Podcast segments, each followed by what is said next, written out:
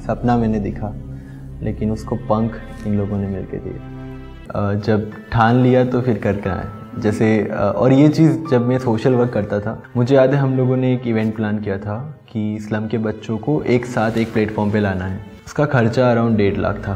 पूरा हम लोग 20 दिन घूमे, कोई स्पॉन्सर नहीं मिल रहा था। तो मेरी पूरी टीम थक गई थी कि नहीं, अब अब नहीं होगा। तो मैंने बोला, एक आखिरी कोशिश करते हैं। होगा तो सही। मैंने 20 दिन पहले ही बच्चों को प्रैक्टिस ट्रेनिंग सब स्टार्ट करवा दिया था। और फिर फाइनली इक्कीसवें दिन वी गॉट हमारा जो पुलिस था डिस्ट्रिक्ट का दे केम फॉरवर्ड एंड बोला कि हाँ we will sponsor the event तो जैसे लाइक ये चीज़ होती है कि अगर आप किसी चीज़ को ठान लेते हैं तो वो होना ही है। काफ़ी लोगों से काफ़ी कुछ सीखा है। लेकिन हाँ ऐसा है कि कोई एक इंसान नहीं है। हर एक क्वालिटी के लिए कोई अलग अलग इंसान है। जैसे मेरे parents they they have set an example for me जैसे माई मॉम तो ऑनेस्टी जो है वो मैंने उनसे सीखी। अगर किसी का एक रुपया भी बाकी है तो तब तक हम घर में कुछ नहीं लाएँगे जब तक हम वो पैसे नहीं चुका देते। पापा जो है उनसे मैंने सर्विस का जो एटीट्यूड है कि रात को दो बजे भी अगर कोई बोलता है कि ये काम करना है पाँच बजे भी that too without any expectation कर देते थे। तो और हार्ड वर्क ऑफ़ कोर्स दोनों से मैंने सीखा है कि हार्ड वर्क का कोई ऑप्शन नहीं है। तो ये सारी चीज़ें, और एक चीज़ जो सबसे बड़ी कि अगर नीयत साफ़ है तो आपका कोई काम कहीं रुकता नहीं है। जैसे मेरी मम्मी हर हर रोज़ टेंशन लिया करती थी कि बच्चों को कैसे पढ़ाएँगे, हमारे पास कोई सेविंग तो है नहीं, खर्चे इतने आ रहे हैं ऑल पापा एक चीज़ बोलते थे कि कभी कोई काम अटकेगा नहीं अगर हमने पूरी नेकी के साथ काम किया है।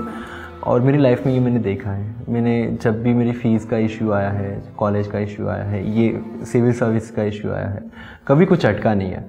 तो ये मेरा जो बिलीव था वो काफ़ी फर्म होता गया धीरे धीरे कि यस ये चीज़ें हैं। मुझे याद है जब मैं दिल्ली निकला था प्रिपरेशन के लिए तब पापा ने एक स्टेटमेंट बोला था कि गाँव में तो ऑलरेडी सब मुझे कलेक्टर के पापा बुलाते हैं। अब आगे तुझे संभालना है। जब मम्मी पूरे दिन डायमंड के कारखाने में रहती थी तो शाम को जब आते थे थक के तो सब्ज़ियाँ ठीक करने में या फिर घर की साफ़ सफ़ाई करने में वो मैंने लाइक काम किया है। क्योंकि हम दो भाई थे तो और मैं बड़ा था तो करना पड़ता था।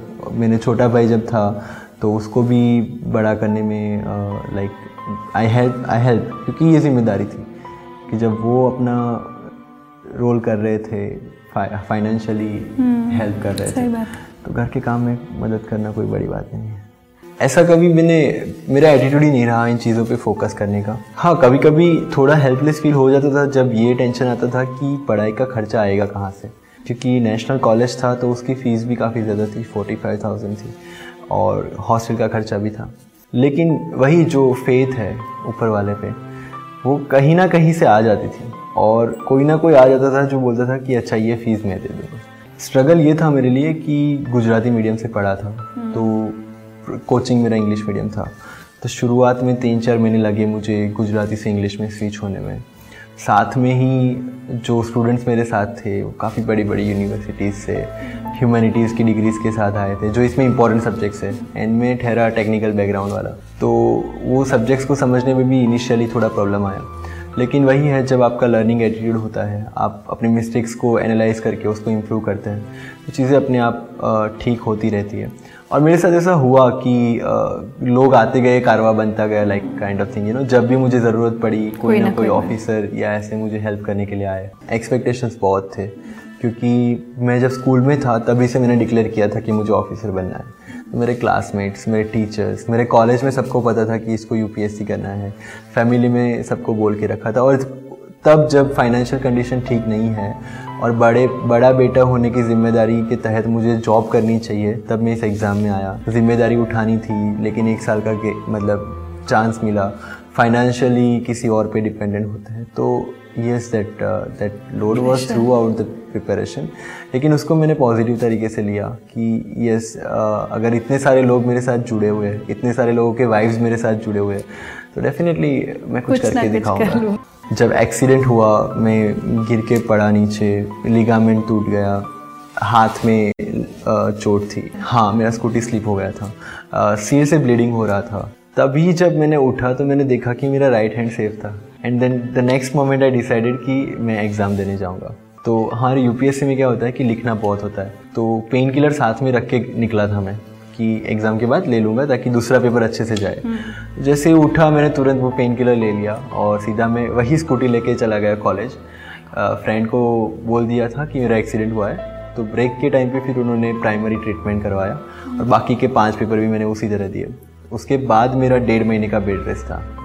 लेकिन बिलीव मी जब तक पेपर्स चल रहे थे तब तक कोई एहसास नहीं था कि कुछ हुआ है। और एक था जब से मैंने दिल्ली में कदम रखा था एक एटीट्यूड था कि फ़र्स्ट अटैम्प्ट को ही फाइनल अटैम्प्ट बनाना है। तो वो सारी चीज़ें साथ में थी तो ये ये कहीं पे आया नहीं बीच में।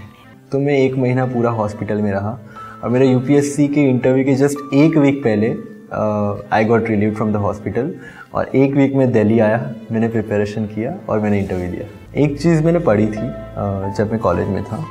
कि मुसीबतें उसी के कंधे पे आता है जो उसको उठाने के लिए सक्षम होता है। तो अगर मेरे साथ ये हो रहा था तो मुझे लगा कि कहीं ना कहीं उसका फोकस है मेरे पे।